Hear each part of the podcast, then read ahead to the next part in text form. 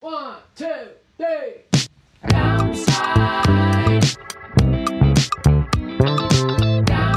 You're listening to The Downside The downside. with Gianmarco Soresi. Yeah, I think I I leave Red Eye next Wednesday night.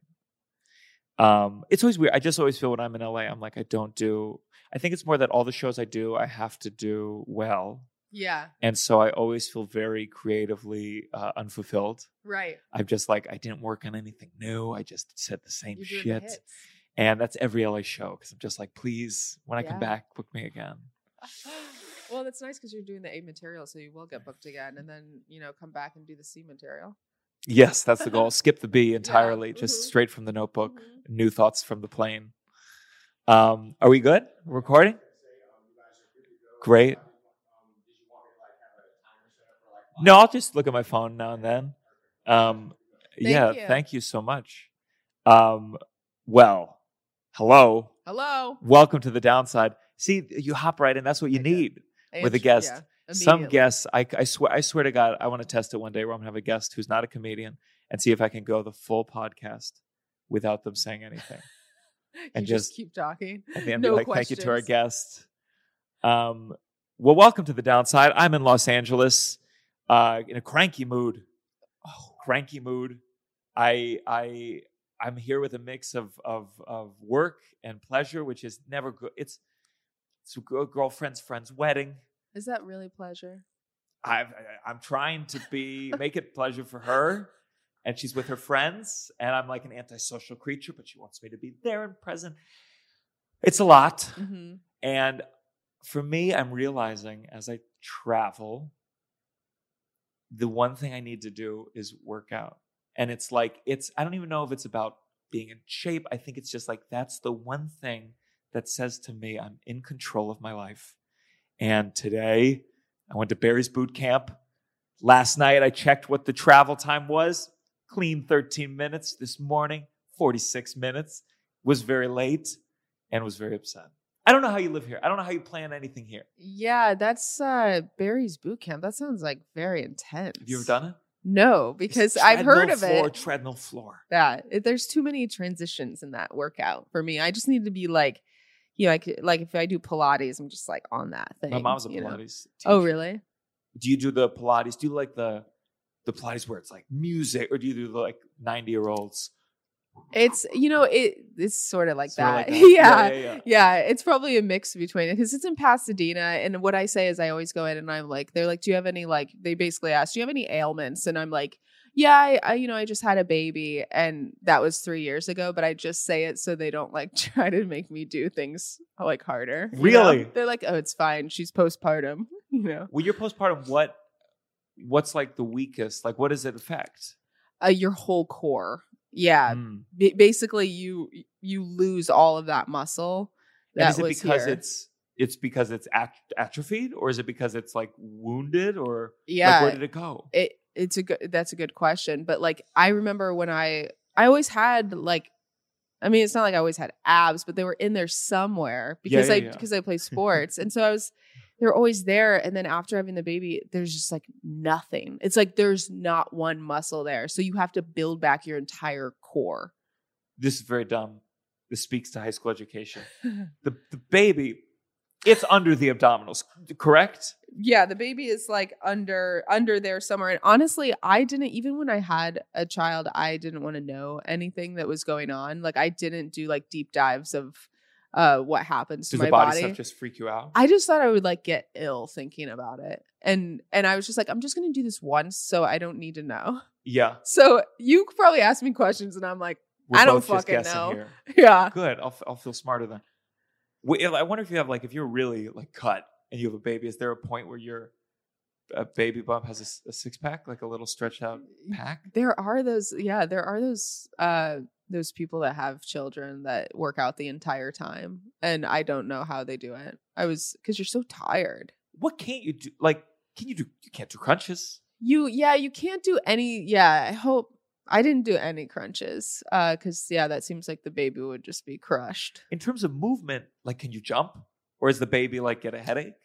you okay i played basketball until my second trimester so four months pregnant I oh was playing basketball. And then it becomes a thing where it's like, okay, you could get like blunt force trauma. you know? Like if you if I fall down on the court. Sure. Yeah. Or someone throws you a pass and you miss. Yeah. Oh my god, imagine how bad I am that someone throws me a pass and I miss like that. Listen, that's not beyond me. right. That seems like a regular catch for me.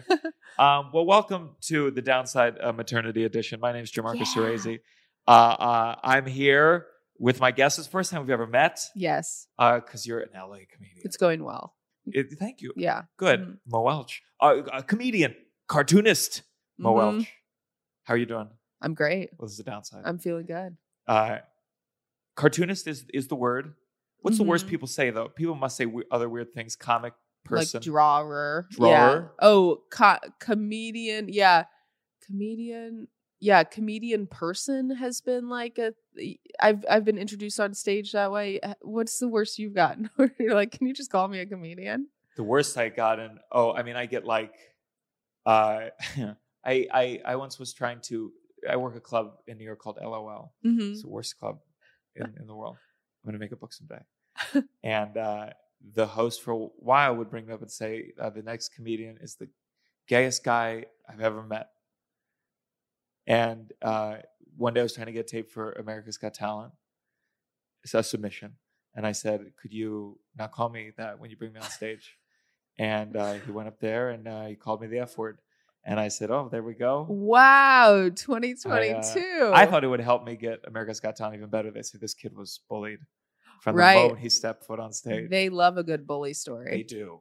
I, I I probably have said it before on this, but they were interested, and my story was my parents are divorced, and they wrote Mhm. back like anything that hasn't happened to half the country, uh, but someday. I don't know if I want to do that show still. I might be past the risk of bombing on America's Got Talent. I don't know. Are they pretty good though? Like with Last Comic Standing, I feel like they they were really good about not letting comics bomb and then air it.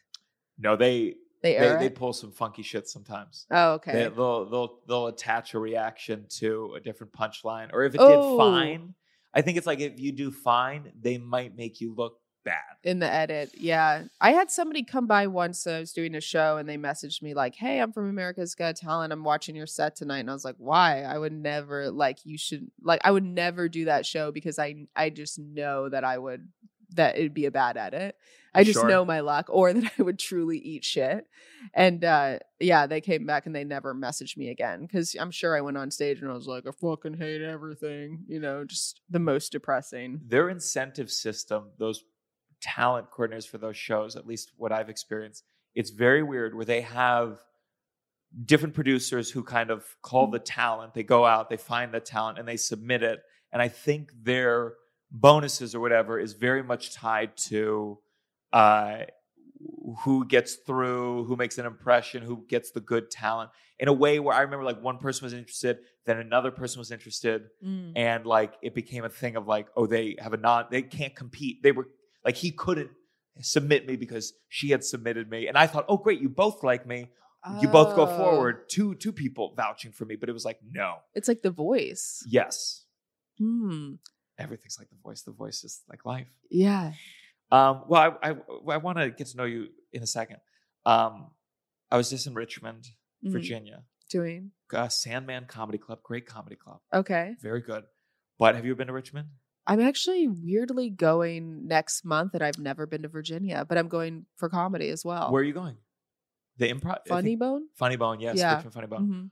So, I don't know if you know this. Richmond. I don't know anything about Virginia. Was the was I believe Richmond could be wrong, capital of the Confederacy, okay. Ooh. and a lot of Civil War stuff. Uh, there they have the White House of the Confederacy, Okay. which uh, uh, fine historical thing. They have a lot of Civil War museums, and I went to like the the main one. Right. And yeah, I think the goal, I think a Civil War museum is probably tricky because you want to like present the war. Mhm. But you have to make clear which side you're on. And uh, you get the sense in the museum it's, it's a little more impartial than you want it to be. Right. And maybe a museum should be impartial. Like maybe maybe a museum should be like, you know, here are the facts. But just a little, you know, you could have used a little more like this is bad and this yeah, because that's what like when you go to the Holocaust Museum, it's very clear yes that yes. it's about the no. There's nothing in the Holocaust Museum of like, oh, and then uh, there was a tough time where the Nazi soldiers uh, they struggled to feed their families at one Yeah, point. The right. rations were so tough. Yes. Not that that's not an interesting thing. It would. It's interesting to know like, oh, look how this thing. But generally, you just don't. You don't want You it. You just don't. yeah. You go. You know what? Let it be lost to the sands of Mhm, time. mhm. If you were a Nazi, you don't get to have people hear about your struggle, Right. and that's That's, the way it should be. That's the way it Right. should be. But you go to this again. It wasn't like the museum. It was still like pro union, mm-hmm. definitely pro union. And then you go to the gift shop, and the gift shop, I guess, is is uh, there are a couple, a lot of there's a lot of problems. The gift shop is where problems occur. I always try to find. I've always wanted to find like funny gifts for my girlfriend at like.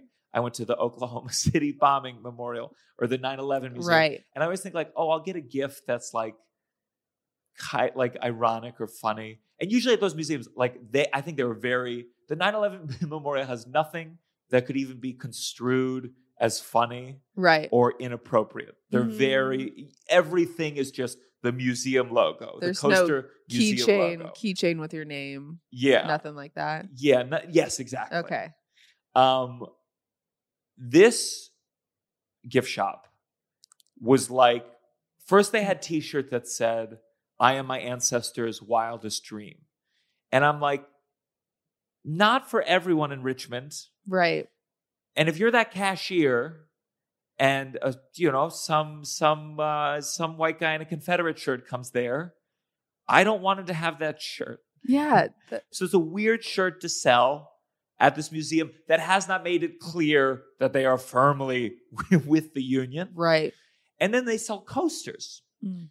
coasters of generals on both sides of the war. And again, I don't think you should be able to buy a Robert E. Lee coaster on its own. Right. If you went to someone's house who had that coaster, even if they had the whole set, I'd say, why do you have this coaster? No one needs the, the Hitler and the, who's the president? FDR? Oh my God. Don't ask me any Oh history God, is that- questions. that's really bad.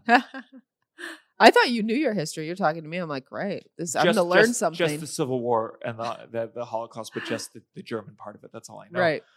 So they had that. They had it. They had an album of of Civil War songs, but half the songs were from the the Confederacy. hmm And I that was the gift that I thought would be funny. But then I was worried, what if the Confederacy songs are really good? Yeah. And then, and then I had to tell people I like the Confederacy, but just for the music. Was it a CD? It was a CD. That's how that's how old this is. This feels like this feels like this gift shop was created before certain thoughts about like maybe this isn't appropriate Yeah. to celebrate. the merch is not does not sound like it's on point. Sounds like they need a, a rebrand of merch. Yeah. I also don't like t-shirts that have too many like words on it. Sounds like it, you know the ancestors one. I don't. It's too much to read. Yeah. Sometimes I see a shirt that I think is funny, but I'm like, but then you're telling that joke all day. Right. It's like you're, you're just going around telling the same joke Yeah. all day long. T-shirts are tough. Uh-huh. I want more, but I should have gotten that shirt for. Did you get anything? Uh, no, I got her. I got her like a fucking plate. I really struggle A with these plate. gifts, and I think my girlfriend because she's she's moved in, and uh, my plates are just the cheapest pieces of shit you could buy. So you give her one plate. So I get one plate Mm. with a flower on it. I said, "Oh, woman, flower. There Yeah, you go. Like did- this, I don't you? job." um. So so definitely go see that museum. hmm It's interesting. They also have a Holocaust memorial in Richmond, which is strange to me. I feel like it's to offset the Civil War museums to be like, hey, we all fuck up sometimes. Yeah. And uh, I just think it's kind of wild to think that they took a someone took a plane or a boat to Germany. I'm Jewish. They filled it up with shoes hmm brought it to Richmond. And it's it's it's just a strange. I mean, I guess it's good. There's probably people there who need to know about it, Right. but I think it's just a little strange to have a, a Holocaust memorial in Richmond when there's so much for Richmond to repent for on their own.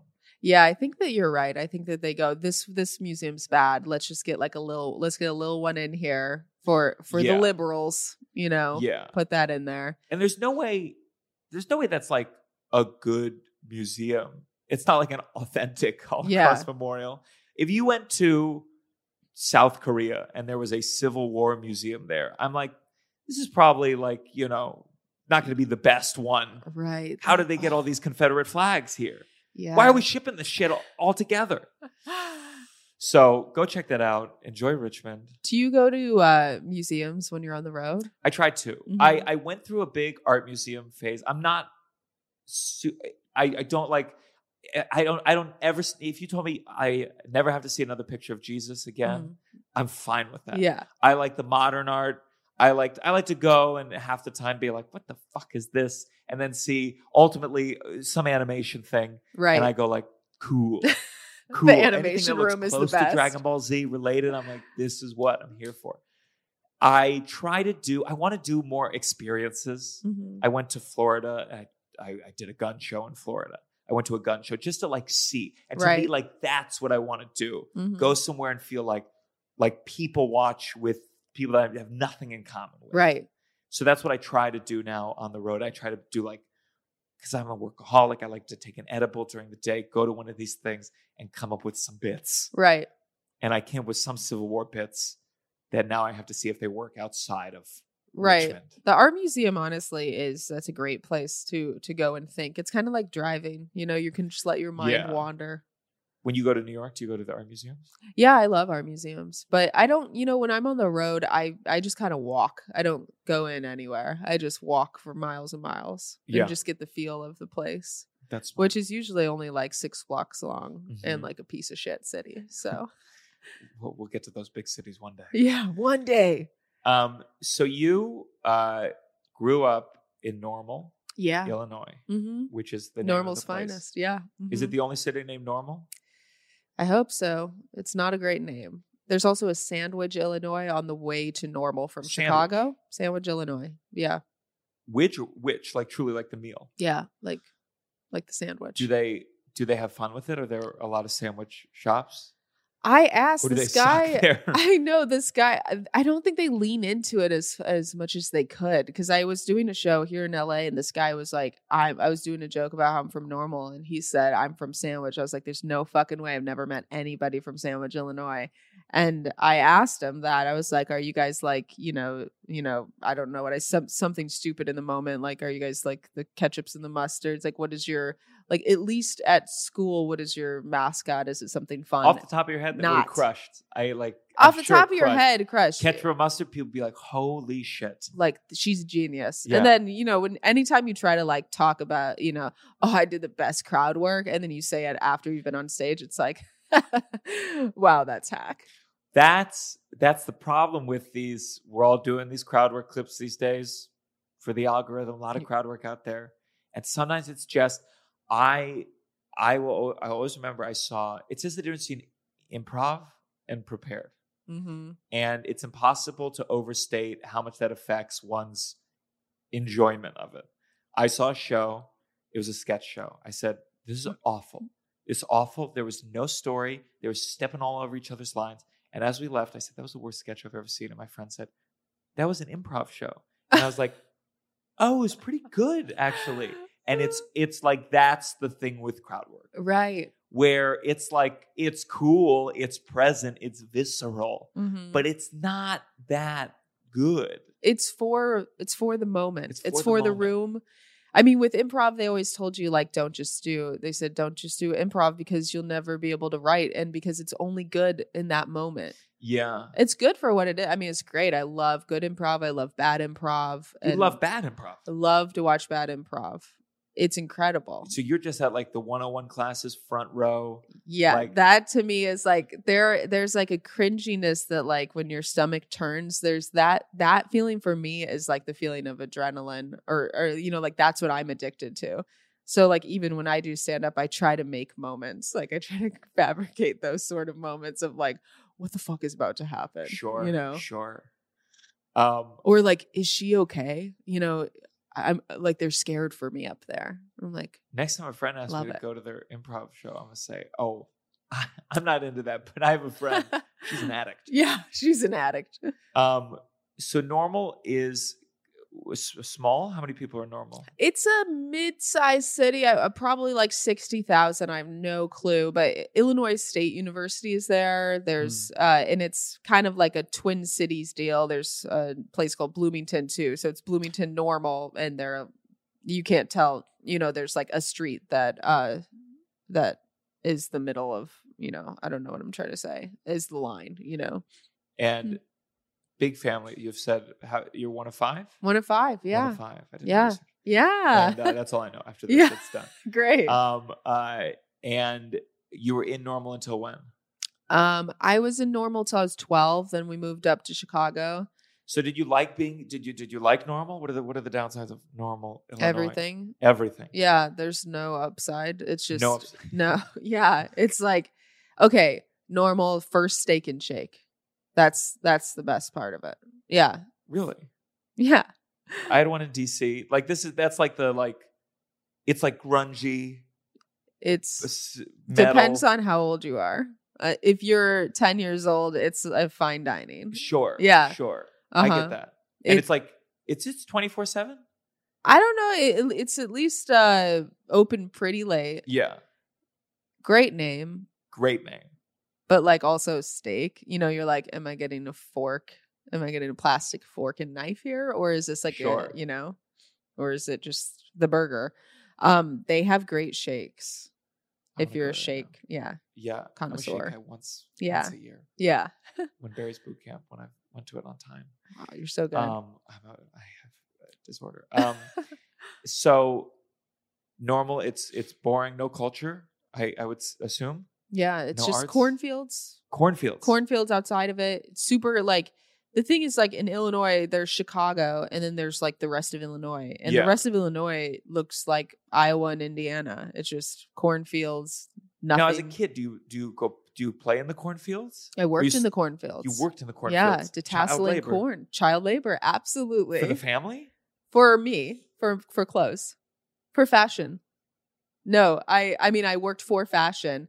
It was a friend of mine. Uh, her her dad like, I don't know. He was like the head of child labor in in Central Illinois, and got got us these summer jobs as and, and it's horrible. It's as bad as it sounds. You're just like in the cornfields. You have you have to put on long sleeves because you'll get corn rash. It's Corn like, rash. What yeah. is that? What is corn it's rash? it's Is it- just like a rash that you get that you can wash off you know like when you take a shower it goes away but yeah it's like it's like little scratches and bumps um so you got to wear long sleeves and it's like 200 degrees in those cornfields it's horrible What, uh, you're you're what? You're 12. You're 11. How much corn are you picking? yeah i was 11 and 12 years can't old you can't be like a super useful asset to this. Don't they have machines?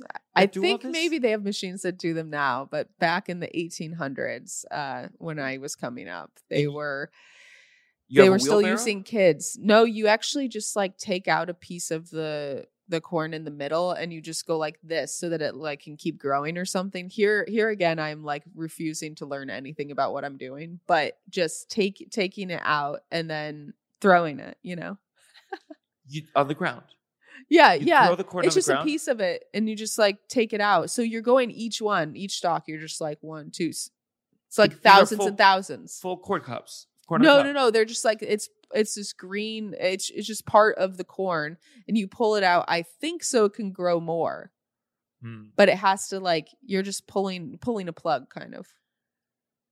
And we paid on the hour Yeah, hour? it's How like much? six bucks an hour. six bucks an hour. Yeah, And you were using this money for for clothes. fashion. Yeah, What were you shopping back then? Farm and Fleet. Farm and Fleet.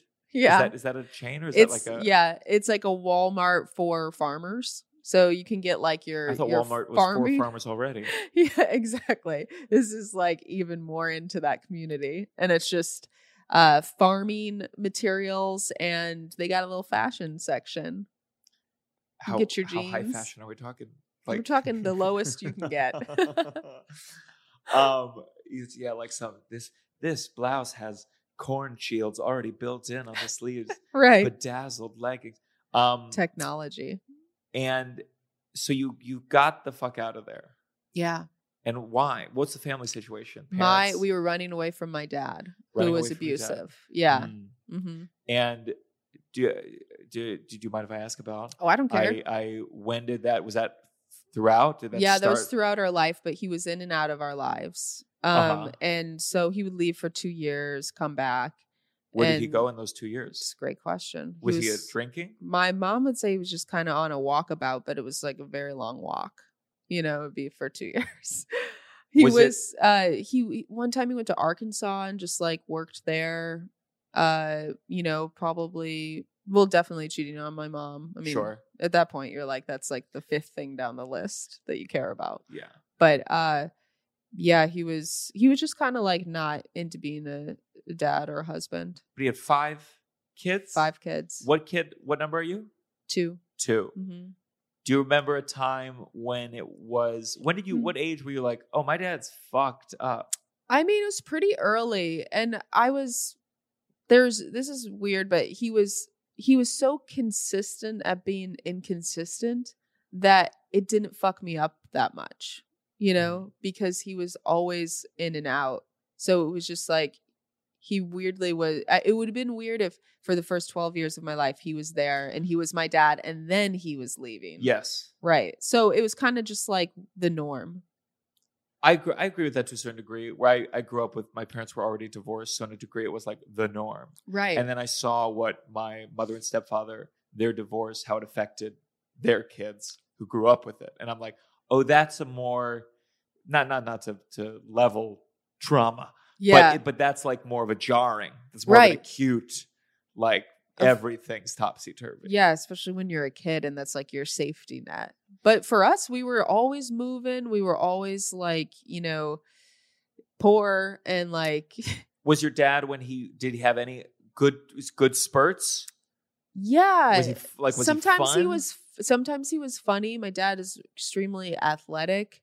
Uh so I was like really into sports and so, you know, I remember playing basketball with him a couple times. yeah. Uh, he tried to teach me how to drive when I was 12 and Sure. it was a stick shift. You know, he, there were some fun moments in there. Was he a good teacher? I mean, I didn't learn how to do it. So I mean, that's I think it would, you'd have to stay there longer than a couple days to teach someone how to drive. my dad taught me how to drive, and that's why I don't know how to drive. What was the car? Oh, he had like a big fucking because he had horses, Mhm. so he had a big fucking truck. He had like like he loved horses. Yeah. He just grew up. I this just I think some people. I don't want to label all horse people this, but I've always thought s- s- fucked up horse people are the most fucked up people because they need a mammal Mhm. that big who won't judge them. Right. And they a dog won't do it for these people. They need something bigger than them Right. that they can give a hug to and and the horse doesn't know the horrible crimes they've committed in life. I think fucked up horse people are that's yeah. Well, yeah, because you can't have like I don't really have any horse people in my life, and I think you do have to limit them for your own sanity. So, like, you might only have you you can maybe only handle having one horse person in your life. Yes, yes, and that is my father, and that is it. We, but we even had like he at some point the barn got too expensive or something, so he kept the horse in our backyard. We had we had like some forestry in Maryland in the backyard. Did you guys have corn? no, no, we had a very like it's like not a full like. I, there's definitely so many things I don't know about growing up in like a, a, a rural place, right, but we had. but a farm. Yeah, that just seems he he went country. to Virginia or West Virginia, and that's where he'd go for the horses. Okay, And he wanted me. I mean, I think one of the reasons my dad, amongst many others, my dad became close with my little sister was because she was into horses and I was an indoor boy from day fucking one. yeah, And we tried to get me to ride a horse. I took one horse lesson. I was just a sensitive little boy and we were moving fast. And I think my balls hit the, the saddle, which is just common. If you're going to ride horses, that's your balls are going to take a beating. That's rough. And I just started crying and I said, I'm never riding a horse again. And my dad said, I need to have another kid. Yeah, And uh, so, so yeah, so my dad taught me in his truck, which was a massive fucking truck that was impossible to navigate. And and he, ju- my dad didn't follow the rules, So I'd be like, you know, can I take a U turn on the highway? And he'd be like, I don't see any cops. And you're like, okay, you're not a good teacher. Right. And you were, uh, that's kind of interesting because it's like, here, I'm going to teach you how to ride a horse. No, I'm not going to do that. I'm not, I'm going to teach you how to ride a truck. I can't do that either. So, My, my dad had a series of disappointments. yeah. If he just said, I'm going to teach you how to sing a ballad, we would have really gotten along. Well, But- my dad, my dad held out hope. I have one brother, and the last time he really connected with my brother, he brought him down. You know, my brother's probably like six or seven at the time. He signs him up for baseball, and my dad's like he loves baseball, and so he always imagined playing baseball with his son, and that his son would be really good at baseball. My brother is like you on a horse, you know and he was just sitting down in the outfield. My dad was Just like in the ball away. exactly, and and that was the last time he took my brother down the, for the summer. So I think those expectations of like even a parent who's not there has these expectations of their children. And when it's not met, they're like, well, maybe, okay, well, maybe the next kid, or maybe, maybe not at all. Sure. My dad, for me, he definitely wanted me to be into sports, and not just playing them, but like watching them. And I mean, he would tell people he pretended I was into football for so long. He would tell other people like, "Oh, my son loves the Washington Redskins at the Yeah. time, and uh, knows all the stats." And I was like, "I do not. I don't care about any of this. Wow. You got to take the things you get." We watched mm. Seinfeld together. But mm. but you got to just accept or have more kids and, and roll the dice. But it's nice to not have any like because I have a kid, I don't have any expectations of like it would be wild for me to think I'm I'm going to like if you're not interested in basketball or corn picking or comedy or you know whatever that like that's going to affect how I feel about you. If a kid is interested in anything that's positive, that's awesome. Of course, I of course that's that's the elevated. so position. musical musical theater or you know Sure, my dad could have gotten into it. I just think I just think parents Hmm. they they want they have these expectations that I think they're tough to get rid of. I think a lot, especially with like men and like if they have a, a gay son. I think like the same way sports is a point of connection, mm-hmm. like men, straight men being like, son, look at the legs on her. Like that is Yeah. a point of of bonding. right And I think like sometimes parents' mm-hmm. reaction to someone coming out is also related to to to them going, "Oh fuck, I can't relate to my child in this way." right And it's like it's trying you, you know, the elevated position is there's a lot of different ways you can relate to a human being. And and yeah. Yeah, because my brother is also gay. Oh, and yeah. So I'm sure that was, I mean, and we knew from such a young age that he was gay. And so What age would you say? three.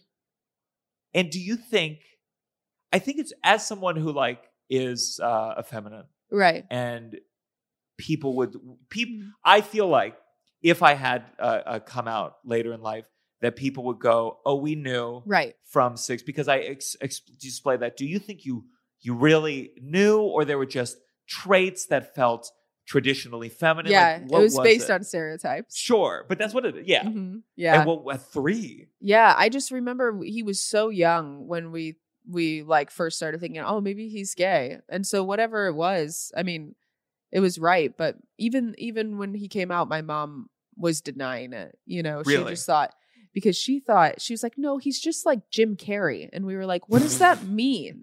And like, weirdly, we know, or right? Jim Carrey right on this week's game show. um, yeah, so it was, you know, she just thought he was like performative and like, you know, meanwhile he's not at all. Uh, yeah she just thought he was silly. uh, It's so stupid. is your brother the youngest He's the second youngest. Second youngest. Mhm. Why did your mom keep having kids with this kind of nightmare? Was she in love? Eh, you know, back then, I think my mom had her first kid at 23. And I think you're just rolling with it. And she kept, my mom would always say, like, I just, I never imagined your dad would be a bad dad. And I said, What is your evidence? And she was like, I, I think she just wanted, she was trying to wish that into existence. But turns out my dad said he never wanted any kids. And so they just keep having kids. You don't use like back then and like my mom is Catholic or was at the time, you just don't use. You can't even afford condoms. I mean, we were like on public aid, but like no, it was just like This was before they Stupidity. had condom bowls out in places. yeah before so they, they, were, were just raw dogging every time. Yeah. And it was probably like, you know, he was in and out of town. So it just like, I guess it just worked a lot. Uh, yeah. Or you know, when people come back from a trip, you're like, we gotta yeah. go to town. They they say like in a relationship you should, you know, allow yourself to miss a person. And so I guess sure. they did that to the extreme. yeah, that nothing like that two years away in Arkansas sex. Right. That's the best. like, well, I'm just here fending for our family. Um, I just feel like you because you said there wasn't a lot of money either. I just feel like I just feel like the third time you get pregnant, you go, oh no, It's oh no, we gotta switch Yeah. holes or we gotta do something to like. We cannot have That's a- five. that's the thing. You do have another hole you could have been messing Of with the whole time. I should ask my mom. Should we get her on the phone? How should. come you didn't go for anal after that third kid? so what changed where your mom said we gotta fucking go? uh sh- it was like in a moment of uh like throwing stuff kicking her violence physical violence where she said this is it. Like i think in that situation you're always thinking about it how could i leave? She tried to leave a couple times and like move up to chicago but like you know it's hard to leave those situations. It's really really hard and you know, a with, lot with kids. and people weren't taking her in honestly. It's like she has family but like my mom was a burden you know and Yeah. so it it was really too bad i saw a couple of times where she did try to leave when she had two kids or she had three kids and then eventually in this time it was just ready she was ready to actually do it and to to say i don't care where we're going i will find us a way that isn't here and okay, so you're 12? Yeah. 12. Your older sister is what? she's 13 This is these are young. These are Yeah. young. 13, 12, and then younger, Thir- younger. yeah, it was like 13, 12, 9, 5, and 2. So I, I I I'm just trying to like figure out how how she did. So she has a night. It's a terrible night. You guys Yeah. are all in the house. Just you go in the room and just you hear this thing. Do you are you shouting? Are you He actually, he's in the living room. He throws this incredibly large atlas book at my head. I duck. And Was he TV mad about something specific, or was he just on a yes of course. It's not anything that means anything. It's like a tv like we wanted to watch something else that wasn't baseball you Mhm. know? And that just sets him off. He's probably been drinking. It goes to like one you know and then he throws something at my my mom who's holding my baby sister and like it just was enough where you know the you know i don't remember the day specifically. There are like parts of it i remember like us all running in the car and like my dad leaving and Was it that night? it was like a day yeah uh-huh And is he fighting this at all? Is he not in the house? so he leaves after that and goes to the bar or whatever and then we tried to get ready while he was uh gone we thought okay we got a couple hours and you were all on the same page. No one said, "I want to stay with dad," or "I miss dad," or "What are we doing?" You were Oh my all God. gone. Well, the the funny thing about it is like I'm 12 years old. We're moving to Chicago, you know, and we're like, I'm like, give me the fuck. Like we live in this house in the country that like barely has electricity. It has like a water pump. It's like we want to get the fuck out of here. You knew know? what was out there. You'd been to Chicago. yeah, because for- my yeah, because my family, my my whole family lives in Chicago. You know, okay. Besides my immediate family, so I knew what was out there, and I knew that like You're like there's stores that are not associated with farming exactly. that are just clothes. exactly. Um, They they probably have a really big farming fleet in Chicago. and who took you in when you? My grandma and my grandpa. Mhm. uh huh. So we've lived with them for a couple months, uh, and started. I started junior high in uh, right right outside of Chicago. When you met kids in junior high, were you like trauma dumping right away? Were you like, "Hi, I just what? moved here from my abusive dad in Normal"? They, if you asked my friends, they might not even have any idea to this day. I Mm. never told them, and I always, I was just always like, I almost like alluded like in a flirty way that like I had like a cool dad, you know, and it's just like you guys haven't met him. You should see my dad throws not Yeah. with great accuracy, but really hard. Right. He's great at baseball. Uh, and you stay with grandma and grandpa. Were they good? Good house? Were they yeah, good? great house. Like my grandparents And that's a nice. are awesome. That's. I mean, that, that's what that's what you should do as a grandma and grandpa. But still, it's a good good deed. It's a mitzvah to take in. Well, they hated it. They hated living with us. Of course, there's five children coming in. We're like all monsters. I mean, that's wild. yeah we're monsters uh yeah and then we we end up like you know then i basically have my second part of my growing up uh right outside of chicago And this is right around puberty. This is the yeah whole. this is a good this is the yeah whole shebang. it's a great time for like everything to be you know hitting the fan And is that? Did you see your dad again after that?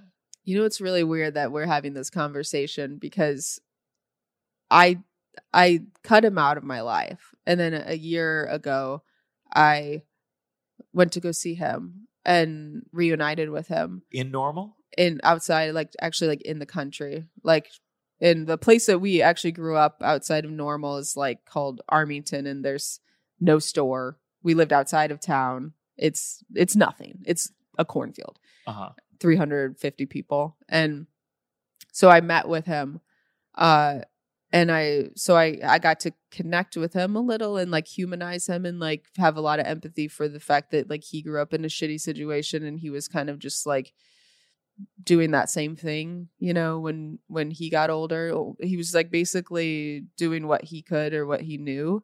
And so um you know i got to humanize him and then um so funny because i'm just meeting you and it's 10 a.m but whatever um and then two days ago so i go on i went on a motorcycle dad uh i went on a motorcycle ride with my dad you know like while i was out there and stuff uh i made like a documentary about it Uh huh.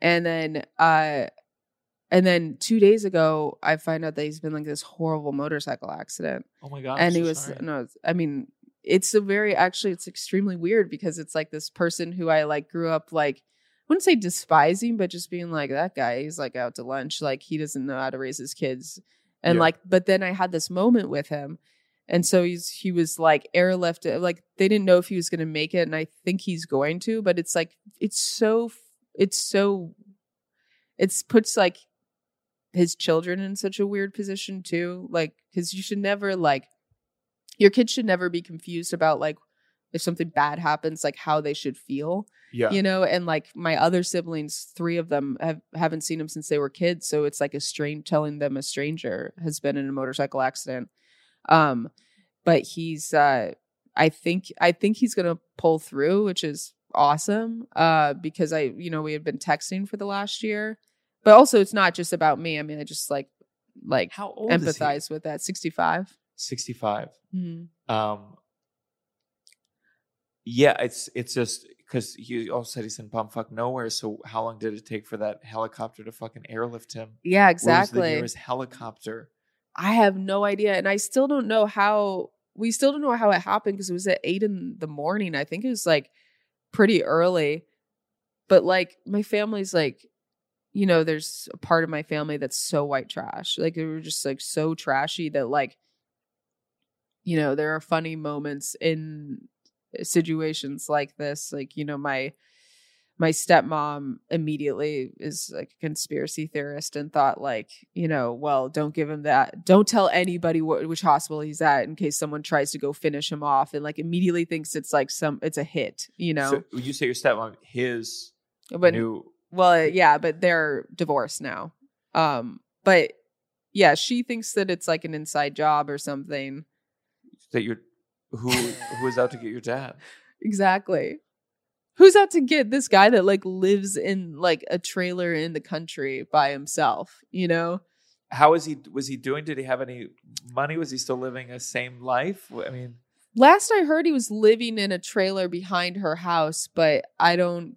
He might have moved into another place outside of. Uh, I want to say it's like an hour from Nashville, um, and is he in a coma? Right? Is he out right now? Have you? He's out of a coma. He's out of the coma. I think I'm going to go there on Sunday. I'm going to fly to Nashville.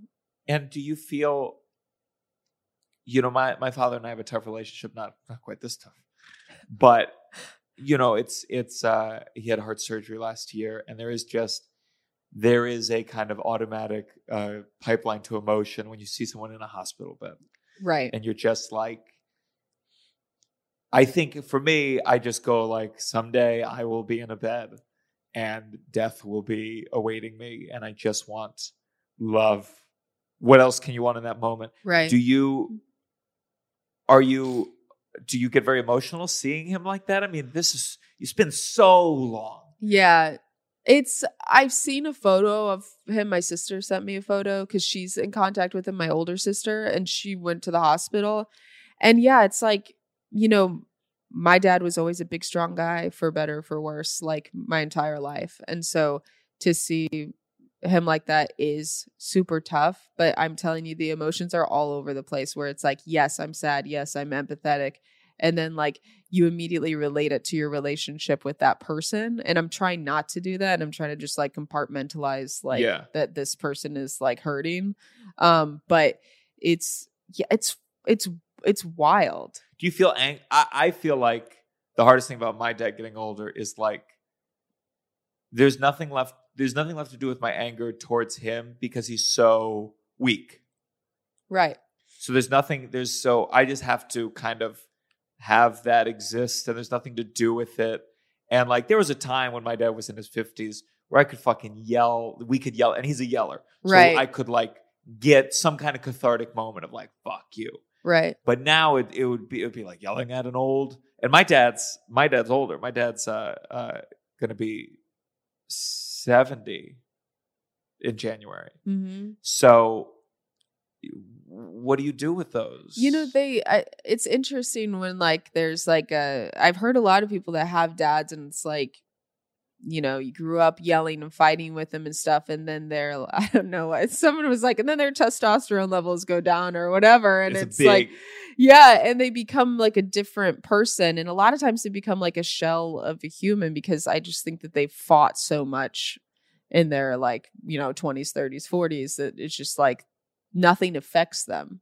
and i i like i was not angry at my dad you Uh-huh. know this even this whole time that he hasn't been here i felt really bad for him and i mean i felt for him i felt worse for my mom but like i feel like oh my god that's like so horrible that you can have you have all these children doing these like great things and you can't even experience it because you can't even like step up to the plate and that's like sad yeah. yeah Does your mom give a shit?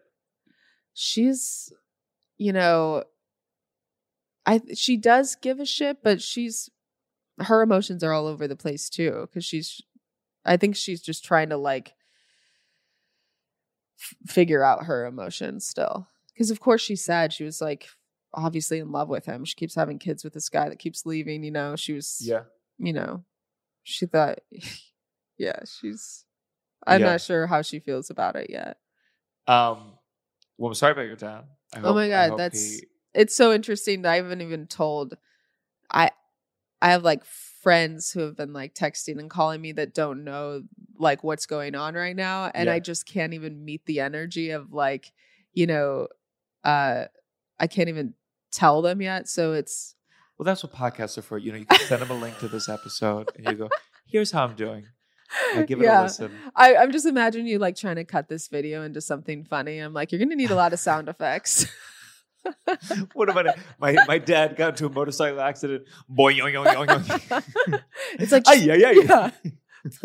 put, some fun font on there. Get some Comic Sans. No, that's the that's the that's that's that's what I wanted out of a podcast. I think you totally try to find Yeah. something in it. Uh, just just for people who are tuning in, uh, this is the downside where we talk about the negatives and and uh, ex- explore people's lives, but in an honest way. Um, if you do like the show, check out uh, we have live uh, shows on Amazon's new AMP app, four to five p.m. EST every Tuesday, or you can listen to those shows after the fact. These shows commercial free and old bonus episodes on the Patreon, patreon.com slash downside. That was a little promo. Yeah, I love that. Um, so okay, so you're you're you're in this new high high school. You're starting high school in Chicago. Junior, it was junior high. Yeah, junior high. Then I went to what is junior high? Seven, eight. yeah. We didn't. I didn't go by that. Did Where- you go middle up, school? It was yeah. It was middle school, Mm. high school. Yeah, Totally. I know. My wife always gets very like weird about it when I say junior high because I'll say like, "Well, you went to junior high there." She's like, "I we don't have junior high out here." Where's your wife from? Here, Oh, here. yeah, got Mhm. it. Um, and were you able to make friends with the city kids, the city slickers? Uh, yeah. I mean, I made friends pretty quickly. I was like, Because you were doing sports. I did sports. I tried everything in uh growing up.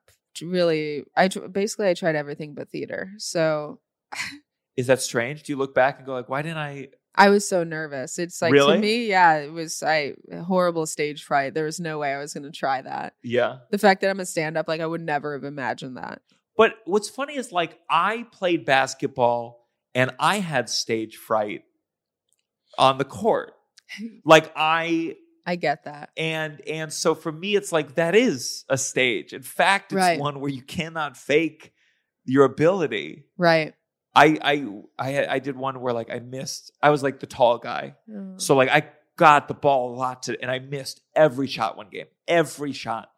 And the coach said like what he was he was this coach who was like he's like what the fuck was that? It was he was it was cool that he cursed at that age. Right. And I was like there were two girls in the in the in the rat things who were watching me and he was like well you're never going to get those girls if you keep missing those shots. And I was like oh god, I hate sports like forever. you really got me. Were you calling halftime intermission at that time? Or were I auditioned, I got a callback for the team. there were two girls in the, choreo audience? for the layups. Um, no, I was just dreadful. I was just lazy. I didn't like to be. This relates to now me kind of being like I was late to Barry's boot camp. There is a very direct correlation between I was a lazy kid and like something about the moment I feel on my foot's off the gas, I go like on that again, or I like I oh, resent oh, that. I resent the position that lazy kid put me in kind of later in life. Right. Is it is there such thing though as like a lazy ambitious person because I feel that a lot. I think so. right. I think I think sometimes people think of me as a workaholic and I'm like I think I'm always like working. Right. But within that work, I do it so much because I'm doing it halfway and that's why I need all this time to Oh, work. got it. Yeah, there I relate to that a lot. I Uh-huh. feel like I do so many things. So it's like put you know, pushing pushing everything up the hill, but it's like one there's like five things. Yes. Where everybody's I mean, do, do people tell you to pick a lane cuz that's I get it all the time. Pick a lane. But this is why I think I like writing stand up because I, I really write it out and I like I just bounce from chunk to chunk to chunk. And the moment I kind of get stuck here, I just move over here. Right. And I think that's something about stand up fed into the way I really like to work. Where if I was Right. working like a novel, I just can't even imagine because I go, well, I have to. There's nowhere else to go but here. I can't go to Mhm. this fucking section. Right. Um, stand up is good. I mean, it's like I feel like it's like a good a good thing for workaholics because you always you you've never master. No one ever masters stand up. You just always have to keep I'm working trying. at it. yeah. I'm trying to master Just a it few as more hard as years. I can. Um, we had God. I so I did these shows at Hollywood Improv, and the first show. And when you headline, and it's like a tough audience, and people told me the small room and the improv can be tough, but I'm always like, I never. I've heard too many comics. They talk about the room and the audience, and you're like, shut the fuck up. You're like, watch this. Shut the fuck up. No, I'm just like talk about your joke. I'm just like stop. oh, you mean on the stage? just, Oh, just okay. like after they're like, oh, that audience sucked, and I'm like, right. there's a part of me that I'm like, you can never do this. Never blame anyone but yourself. It's Right. always you. Mhm. And I had I had a tough show, the first show. At the lab. yeah, it was just like these. Yeah. I, I got to some of these dark jokes, and again, this is me blaming the. I go like, L.A. with some of these dark jokes can be tough. Yeah. Maybe right, maybe wrong, but you have. I'll have a headlining set, and if it's a real tough show, I get halfway through and I go, fuck, I don't know what to do. I don't know how to fill in the rest of this time. hmm And then I go, I'm not a headliner. I can't do it. I spiral immediately. Yeah. And and thank God the second show was was good. Adam Sandler But- Popeye to feature, but Oh yeah, I saw Yeah. that. There's a uh I think there's ghosts in the improv lab. I've actually been here long enough that I've seen like three different stages there and it's always so at first it was set up and it looked more like you would do improv on that. Like we used to do sketch shows there. Really? Yeah, and so and there was no bar and it was more like a black box theater and so it's always had that same energy. It's always had like I mean, we like Dana Carvey would pop in and like or like, you know, big comics and couldn't get the crowd. I'm like this is like this place is spooky. There's Uh-huh. something wrong with this Sure. this energy. Sure. Uh, So in that case, it is the room. I think with the improv lab, anytime someone says, I when I went to Chicago, I did like Zanies, and I'm calling, you know, it's like texting and calling my friends. I was like, this fucking sucks. I hate stand up. This show sucks. At, uh, and they're like, yeah, you're at Zanies on a Monday night in Chicago. like, let's not forget we came up in Chicago and that that crowd sucks. oh my god. I did Zanies Rosemont, and I wasn't allowed to advertise I was there because I had another show in Chicago in like a month or something. yeah. So it was billed as the secret headliner night. oh my gosh. and there were like eight people there. And in my head, I don't know what I thought, but I was like, I'm gonna crush with these eight people, and I did not. and I just, oh, the highs and lows. Uh, my my girlfriend, uh, she's she's she's in she's a manager, but she Adam Sandler's wife was there while he was performing, Mhm. and she was taking copious notes. and my girlfriend was like, "Fuck, what are you doing? You're setting this horrible bar for me that I got to go take some notes in the back."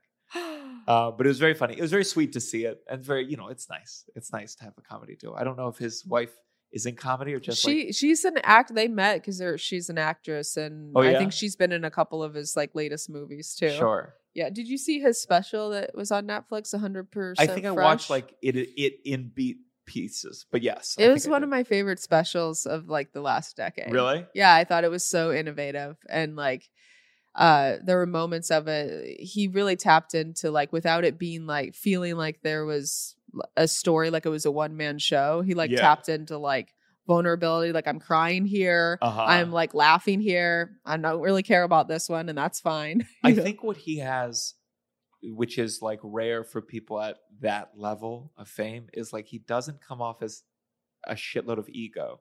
He he seems to really like, and he was up there. He was in basketball shorts, and as he does, but like I feel like Sandler. he, sandler core yeah, yeah, and maybe it's you know, if I'm sure it's partially an act, but there's a degree of like you don't get that sense of him being like, I'm the greatest.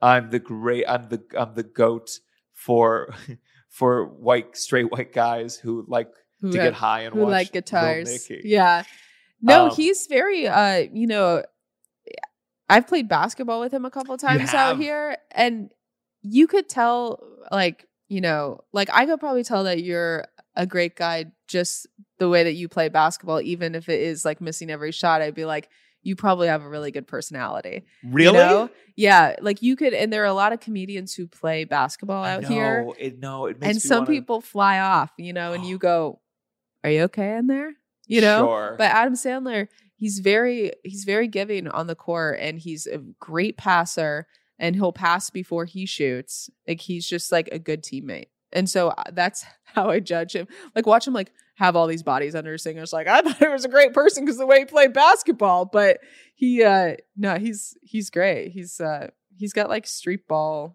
finesse when we're off the mic, I want to hear what comedians. What the fuck? and you're like, dude, this isn't your. You don't have to be good at this. I love doing other things that I don't have to feel like, oh, I need to be good right because I feel that with certain things very strongly. So if I'm going to play basketball, I'm going to have fun. What about Barry's boot camp? Are you feeling like is there like a system where you know you're like the highest number? Like, uh, I don't need to compete with the class per se. I like the, I like the competition. Like if I'm doing like a Peloton, I like seeing the people's names, and and I just like to go like, oh, I want to like stay above this person, just Right. motivation. But I think Barry's, it's just about like you know uh, when you're on the treadmill, they'll say, all right, we're gonna let's let's uh, do a run from seven, eight, or nine, and I know if I'm like really going at it, if I'm at nine, if I'm at the top of that range every time. So it's an internal battle. And it's more just like playing games with how bored I am. right. And like if you like I, I've been on a really weird I don't know what it is, but like I was a big Dragon Ball Z kid, and I, I'm not into any. Like I see the new stuff, and it feels like they've they've ruined everything. but like I'm still like I still watch it, and it taps into some weird nostalgia thing. So like I'm running, and I there's a mirror right there, and it's just like I'm trying to like interest myself, and I think of myself like going Super Saiyan Right. in my mind, and I'm like that's so that's what I do Mhm. for Barry's boot camp. Okay. But for basketball, I think I would have a fun time. I think I'd be a terrible teammate. I think it's I'd, I, I tried once in basketball. I sprained my ankle comically fast. 10 seconds into the game, I was out. you can't be like uh, basketball is just not one of those sports where you can just be like i'll try it out like with like a five on five you know it's just like Yeah. first of all everyone's gonna be mad immediately There- and Uh-huh. no one's gonna pick you on their team but then also you might get injured immediately which is the worst Sure. I I don't know what I don't know what changed in me because when I was in middle school, I was just bad at sports and no one could get me out of that funk. I was late. I just soccer with I was defense. If the ball's on the other side of the field, I would lay down on the field. Mm. and I, I almost got like a C or almost failed out of soccer. And I don't know what it because I look back at athletics, like I went to Birthright before I knew Israel had any problems, Mhm. and there was like a sports day, and this was like after I had be, started working out, right and I was really excited to like finally be able to be a part of this and like be like race with someone and and and and I don't know why I couldn't tap into that as a kid. right And I was envious of the, the people. I mean, sports is such a great way to make friends. it is And and I just I couldn't do it. You sound like you. My brother was. I mean, maybe you guys are the same age, but it, it feel. I mean, he was also into everything, laying on the soccer field, uh-huh. uh, Dragon Ball Z. You know, like all of that, and and super introverted. And he also just started to like kind of work out because he was never into. He played badminton on the girls' badminton team in high school. You know, so was he- there only girls? yeah. Really? Yeah, so like he couldn't compete, but he was like on the team, but he just couldn't compete when the games would come up Uh huh. uh or matches or whatever and and so he uh he just started working out and he's starting to get like kind of buff but for him it's like i think a lot of people do find this like new like oh my gosh this is like something that i completely missed out on like let me try this now that like i feel that same way about learning because i hated school growing up Uh huh. and i'm like oh man i really wish that like i tapped into that earlier but then at the same time i probably wouldn't be a comedian Sure. We all Maybe. Could go back. We all want to go back. right Redo everything. Uh. So okay, you're doing sports. Um. When did you come out as gay? oh tw- 20 24 something like that yeah it was like i started comedy first and then got into gay. What is like because i i know because i did a lot of theater. Right. So i feel like anyone who comes out after college at least at least in my in my understanding of just knowing it and more with men i've, I've known more men that Right. come out over the years it feels like where do you think if we were to look at the graph of when Mhm. people come out in life is it college? Is that the top? Is 24 late?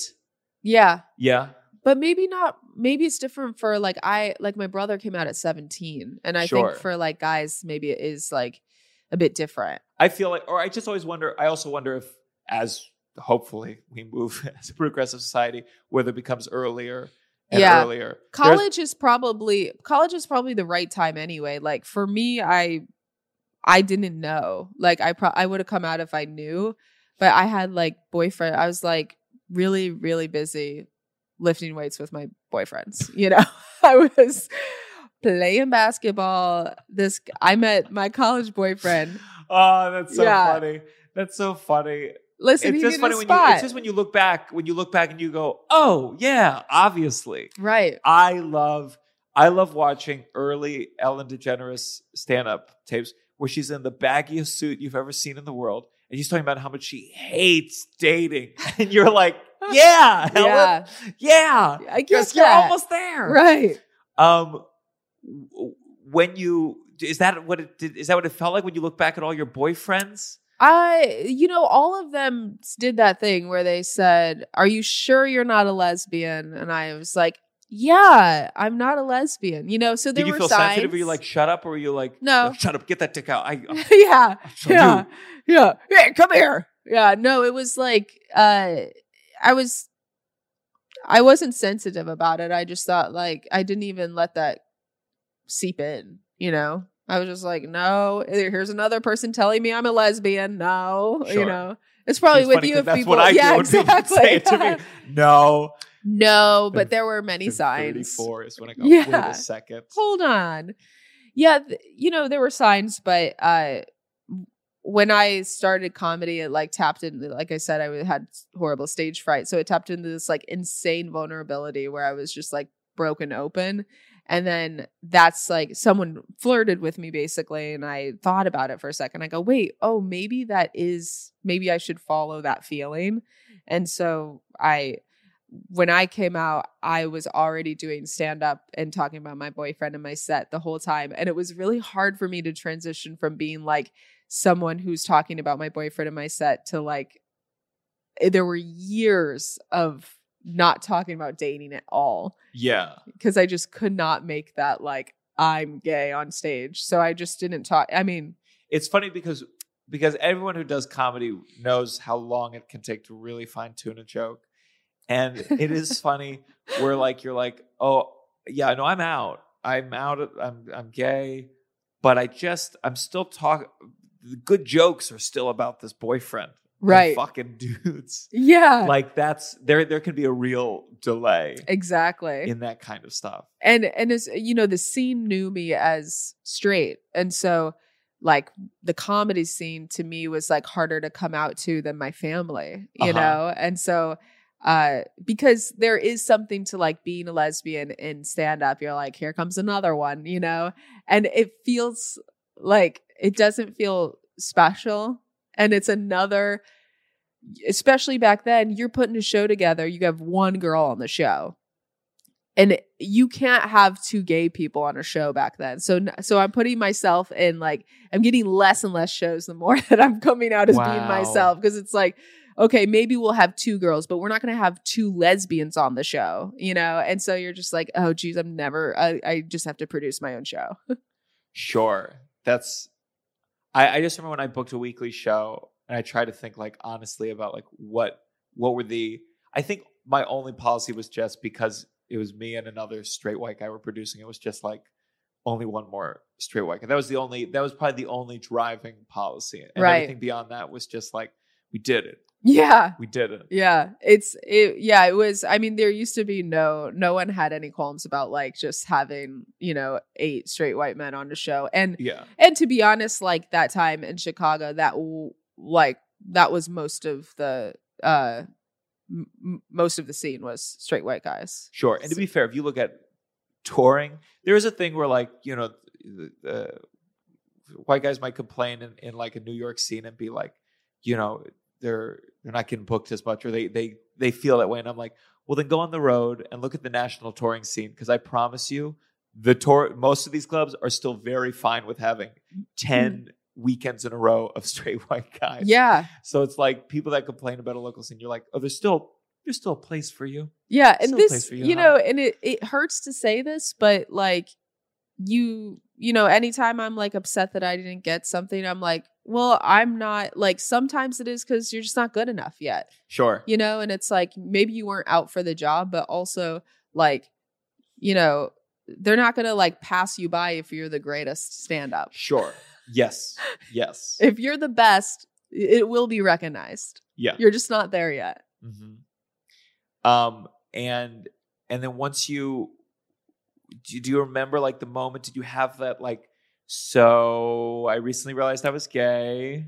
I yeah, I that? remember like it, I I think it came in oh, I had this joke that was like uh I really tiptoed into it. I had this joke that was like I'm single, ladies and gentlemen, and in that order. And like so I would do that at the beginning So you of the so you started as like I'm bi in the set Yeah, first. Let exactly. and then it would go to like after that joke just be like uh I that's an old joke, but my girlfriend uh loves that joke because it makes her appear to be single or something like that. Like uh-huh. you know, so then I was like admitting I had a girlfriend and for a long time it was like, you know, actually using like they them pronouns with my jokes. So I'd be like, I was holding their hand because I didn't want to say that like the joke was actually written about my boyfriend, but I didn't want people to know I was gay. Sure. Yeah, so it was like a lot of a lot of that, and then people would be like, you know, I I just think I thought I was like,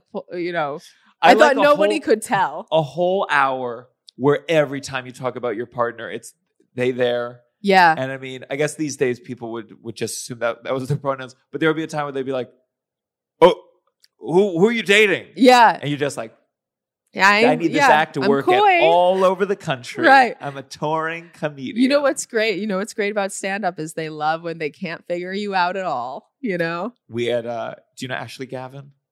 uh, I've I've actually heard of her because when I'm on the road, like she, like Oh, we were on the road at the same time at a lot of clubs. Sure. Uh, she has a podcast. We're having gay sex, I believe is what it's called. But it's but she talks about when she would do cruise ships for the family shows. Ooh, They told her you can't be gay on these shows, and so essentially she would do that with her yeah. material. Oh my god, it's so wild. She got. I'm sure she's on the Olivia cruise lines now. Got to get to the lesbian cruises. Is that what? That's what's Mhm. called the Olivia. Yeah. Have you done them? No, God, no. I'm never going on a cruise. Really? I feel like I've I got- feel like I feel like a, a a gay cruise would. No, I'm not You- going on the boat. Like Oh, on the that's boat. yeah. I'm like I'm not going. I'm not dying on a lesbian cruise. You're scared of dying. I'm on scared of a lesbian cruise. Yeah, I could never go on a cruise. I Really? They're- Everything They're, not- they're safer than planes. I never feel scared on a cruise. right. I everything about it makes. I've I've just watched too many of those documentaries, like inside of this, uh, what it's really like to be on a cruise ship, and I'm like, oh my god, people are dying, and they're just like in a room downstairs. I heard a comedian talk about just the people who, the number of people who fall overboard, and they're drunk usually. But like, what happens? Like the idea of like, could you save them? And it's like, no, they got sucked into the engine that's down there, that's moving this gigantic thing. Right. It's a deadly engine, and Yeah, it sucked them in. And they're like Disney cruises. Come aboard, all aboard. Um, well, before we go to our last part, I, I do want to. You have you have this kid now. Yeah, How old's your kid? three. She just Three. turned 3 Mhm. And uh, you carried the kid, Yeah. and forgive my my ignorance. No, was it a, a sperm donor? Yeah, it's a sperm donor, our really good friend, actually. really? Yeah, so it, we have a great situation for us. He's in, uh, you know, he's a friend. He's at our house all the time. He's a great guy. He lives here in LA. Went to college with my wife. How did you? So do you, do you asked him together? Sam asked him, which was cool. Was was it an automatic like? Sure. Did you talk about? What did you talk? I mean, you, since you're friends, you must have talked about well, what's his Mm. role? So he was very responsible about it. Sam asked him, and he was going through um, a breakup. And Good time to ask. I know it was like Lost. such he needs bad something. such bad timing, but it was so sweet because he said like, you know, later it said like, you know, I was in this position where I felt like unwanted, and then somebody was like coming here and being like, no, we actually want more of you in the world. Like we It love is. you. It is very. It is very flattering. I never really thought of it that it is flattering that someone's like, "You're something about you." We're, we yeah. And I, my thinking, like we looked at sperm banks and stuff, but like I wanted to know that like they could look me in the eye and talk to me. And you can't get that off of like the stat list. And I just wanted to like, you just want someone to be like a good person.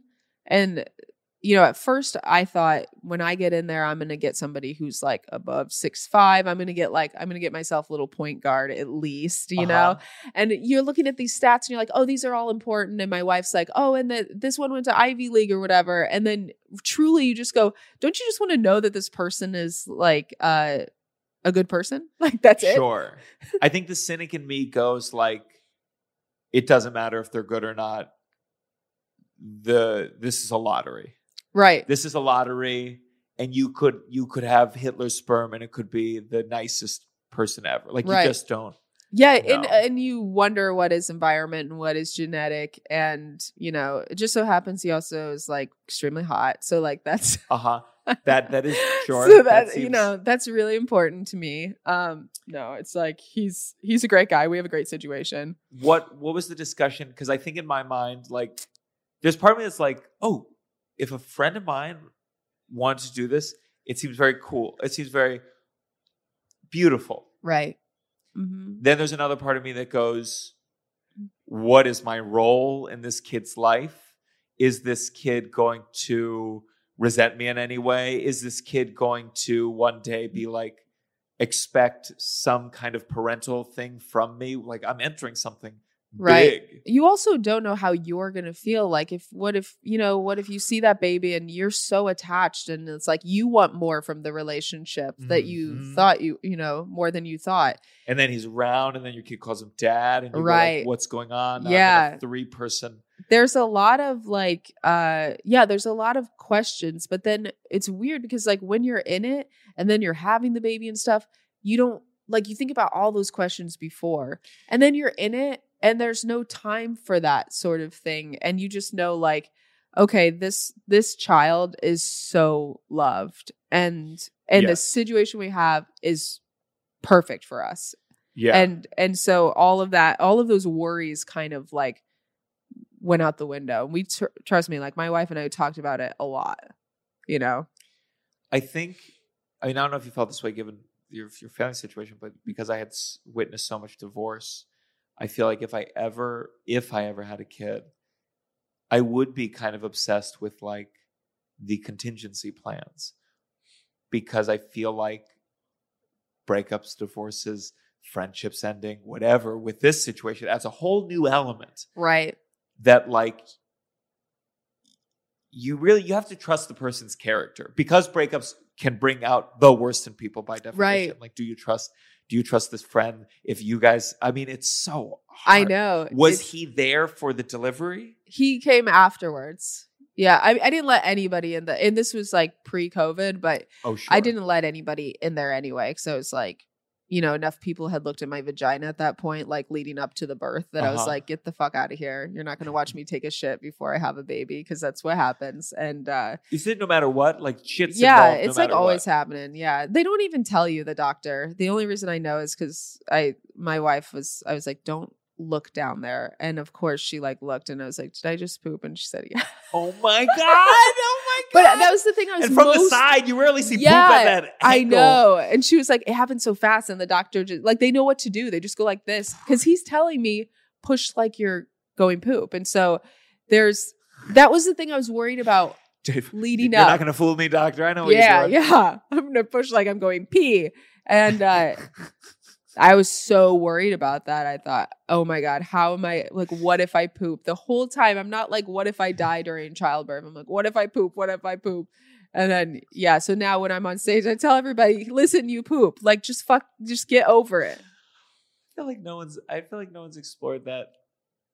You know, Knocked Up had like a pretty funny birthing scene, and they had a shot of the baby coming out, but no one's ever done just like just poop, just Yeah. everywhere. Yeah, I I know. mean, it would be intense.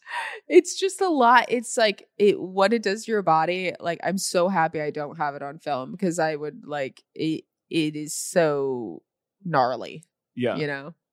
and in terms of, I, I'm just so fascinated by it, it, this friend, Yeah. sperm donor, how how involved does? I mean, I feel like you need you, a thing that they'd have to have is someone Mm. who can understand natural boundaries. They have to have an understanding of it. Right. And you know, he doesn't want kids Uh-huh. and so that helps. I think it would be tough if then you're in a relationship later and like, oh, let's have our own children and like that's always like a big conversation piece. I'm sure this. there's. Is he straight or gay? he's gay. Okay. Yeah. I just, I mean, not that could still be a thing, right. but I can certainly imagine right. many women I would date who would, including my current girlfriend, who would not be cool Right. that I had a kid with someone else. However, that happened. Right. having a kid is you know it's a risk and uh having a kid with a donor you have all these added elements but like I have never known a kid that has like as much love as she has. Like True. with his parents also love her, and it's just like I. So I know she's fine, you know. Yeah. But yeah, I, what I like is like she she won't have the she won't have to go searching for the information, and that was important to us. there's there's a comedian named Laura High who's who's a sperm donor, and she talks about. I think there's a real challenge of sometimes information about sperm donors, or or or you know, there's there's just the question of if they want to be anonymous, is that fair? I, I don't know. I don't know. It's it's very complex, nuanced stuff that in a country that can't even agree on basic medical care to figure out feels Right. It only now started to be covered by like, you know, the WGA and stuff with like fertility, uh, fertility Medicare or whatever it's called. It's like it only started to be covered, I think, like after I had the baby. But uh Did he go somewhere on his own? Come in a cup and they it was the same place that we were getting uh, you know, checkups and stuff. But Uh-huh. Yeah, was he it went the in there. same day as uh, was It's it, not the same day, then they put it on ice. they put it on ice. Yeah, ice? and then because then you have to like wait for like you know when you're ovulating and like you have to go in a few times. It's like a huge yeah, it's like a huge process because we didn't go- do the turkey baster thing, you know. The, like- that's an option too? Yeah, you can like just do it at home. And you just do it real quick? Yeah, or like people have done it real quick. Uh, you know, like Sabrina Jalees talks about like putting uh the sperm under her armpit to keep it warm, and then she, and then they got pregnant on the first try. But you could also go, put like- it on do ice. they ever go like, oh, you guys are friends? You know what would be easy? Yeah. Uh, we always joke around that we we're gonna do it the natural way. Um, just imagining how horrible that would be for everybody involved, and then having to explain this is how you were made, honey. Oh, I there's something beautiful. I guess two gay people, Two gay people just doing it for the baby. It was really hard for him to get it up, and then finally he did, and that's how you were born, sweetheart. um, all right, well, let's go on to our uh, our next segment. This has got to stop. We have music at home. I, I never bring the cues with me, oh yeah. but that's how it goes. This has got to stop. Do you have something that's got to stop? Something, something, anything in the world that's bothering you, bugging you, that needs to go away. um, It could be wedding registries. It could be a phrase people use, airplane things, anything. yeah, I don't like when um, this is only done by guys that work at coffee shops. But like, if I go up there, it's like a way to flirt. But if I go up there, I'm like, can I get like a ice oat milk latte? No, no. And I'm like, what? And it, it makes A you stop for a second. I hate that 100% joke. agree. Yeah. And I never give it to them. I go, what? And then they're like, just kidding. And and I just go, how much is it? You know, I never give it to them. Ah. I hate it. I know. It's it's bad humor. It's it's a form of uh I think whenever something's a real bad joke, it usually traces back to not and that's what it is. it's Not, a yeah. total even even with stand-up comedy, sometimes I want to tell them like that joke you're telling, the, the crux of the joke is you say something, then you go, No. Right. And that's a lie, not a joke. right. Um, yes, I totally. I'm trying to think of other things. I guess you're right. I feel like I've had men do it to me too, and maybe it's flirty. I've never had a woman do it to me Yeah, yet. But I will feel like the world is truly equal when a woman makes that bad joke to my face. I think I do get. Uh, sometimes I'll get if I ask for like a, a red eye, Mm-hmm. they go, "Whoa, you're you're uh, you're real sleepy or something." I'm like, none of your fucking business. Yeah. how I'm feeling. I'm at the coffee shop. Everyone here is sleepy. I just there's something about that the hackiness. It's just the just like the the lack of creativity for me. Yeah. So you hear that, baristas? You've had it too fucking good for too long. Go home, write some jokes, and maybe you'll get some better tips from me and Mo. Um, let's go on to our final segment. Mm. You better count Mm. your blessing. Uh, we have a much better sound cue here that again I don't have. Uh, it's but we're gonna say one thing we're thankful for. Um, uh, uh, I, I do. You, do you have something? As I If you have something, go ahead. Sure. I uh I I did this show, uh, Love It or Leave It, at Dynasty Typewriter. And um I guess it is a pretty popular show because it's one it's one of those as you know, you've you've been on TV. There, there's certain things that you do that like people from your past reach out and you go, oh, this is a, a level. That's a very popular show. other people, yeah. And um, uh, a guy named Eric Lind who went to my high school uh, reached out and uh, he was like, "Oh my god, you're in love it or leave it." We did like we did a little shop of horrors together, and he was the plant. And uh, it's it's uh, I think one nice thing about doing this kind of work where your job is essentially to be seen is that and maybe it's not healthy but you you get to like have these kind of brief connections with your past and uh, the reason I it might not be healthy because the connection is an old person being like, "Hey, you're amazing," and you're like, "Great." Everyone from my past now knows that I'm great, and it's all cool. And I don't think that's healthy, but it is cool. He came to the taping, and it's like I'd get to see this like guy from high school who I would have never probably seen in any other Right. circumstance. I, I, we, one day I would have been like, "Do you talk to Eric?" And they'd be like, "Eric died 20 years ago, but he's alive and he's well." right. And, he's uh, listening to me. And he's watching me. this podcast now. Yeah. Um, I think you're right. It does. Uh, it it keeps a conversation alive with people that you you might not, and I think that is a good. That is a very positive thing. Yeah. Do do you have after you did like Conan? People reached out. Yeah. Were it was complimentary. Or were they weird? well. I had this. Uh, my high school boyfriend reached out, and he was like, he sent me this email. And he's like, "Oh my god, I'm so proud of you for doing Conan. That's so great." I told my mom, and she said she never thought you were funny. Ha ha. And then I just emailed back, well, you could tell her I never thought she was funny. And that's all I emailed back. Good But for you. Yeah, I was Good like, for you. I have a bad tendency of going. Ah! Thanks for sharing that with me. Good for you. I hope he told her mom, and I hope her mom cried, and I hope Yeah. her mom wished she had been on Conan. yeah. I'm like, what a negative thing to bring into a congratulatory like uh email. Thank you.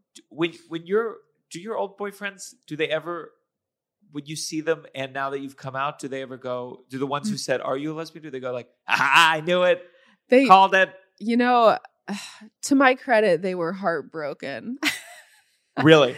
No, I had this uh this guy didn't talk to my college boyfriend didn't take talk to me for forever and recently a couple months ago had text or like found me on Instagram and was very sweet and was like I'm really proud of you. Cuz I started comedy when we were dating and uh he said I'm really proud of you and all that you've done. I hope you're doing well. And and I just thought that's extremely sweet. That's the way to do it. But my mom said yeah. you'll never get pussy. My mom said she knew you were a dyke the whole time.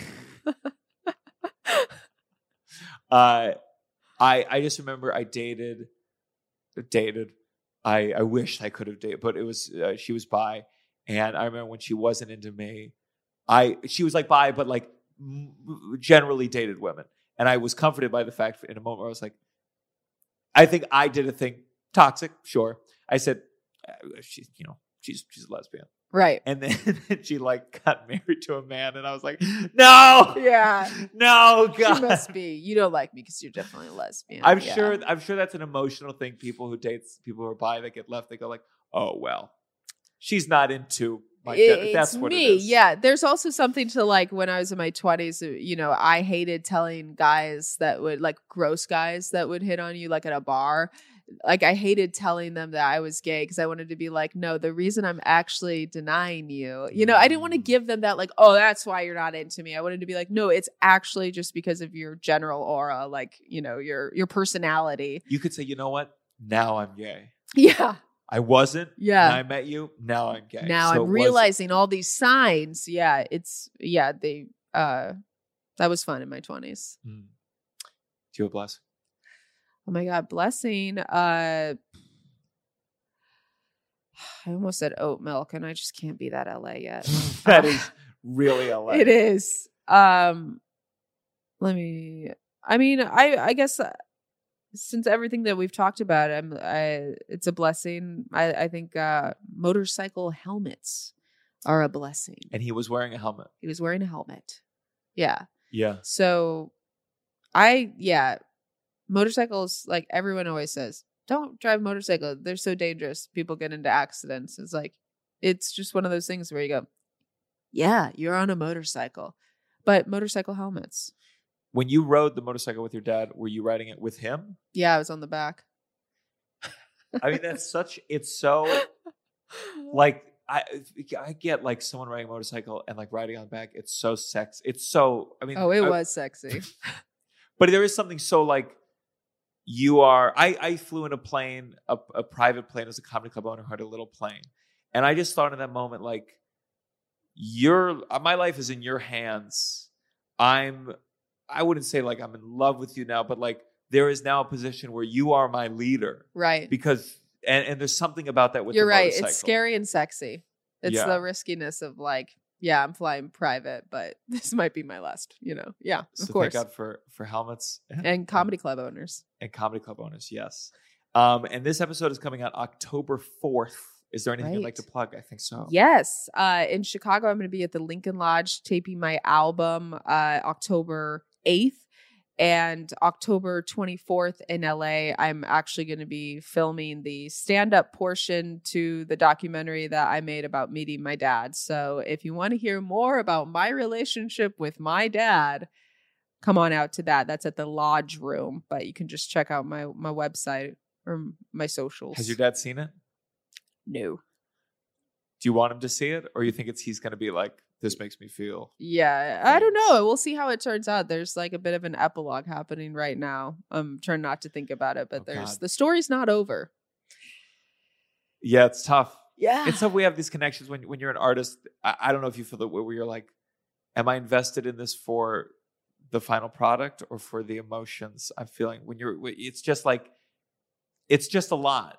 And, Yeah. and I would argue the product is connected to the like emotions. what is yeah you're like what am i following this or i- am i creating am i the leader or am i the follower it's like Uh-huh. especially with documentaries you just have because i hate talking heads and like all of that i try to make it like as real as possible but uh you if know I was your stepmom, I would think the conspiracy is you were just trying to find a finish to your piece. yeah so it could be me yeah oh my god Um, uh, uh, for me, I'm headlining Uncle Vinnie's Comedy Club October 7th, October 8th. I'll be headlining Philly Punchline October 16th. And then Canada, I'll be in Edmonton October 20th through 23rd. Seven shows. Jesus fucking whoa Christ.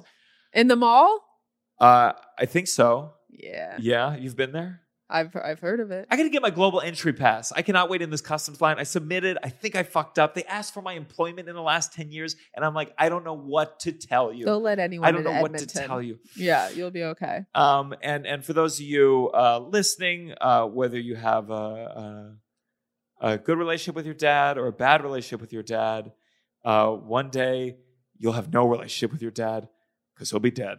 This Mm. is the downside. One, two, Hey. Yeah,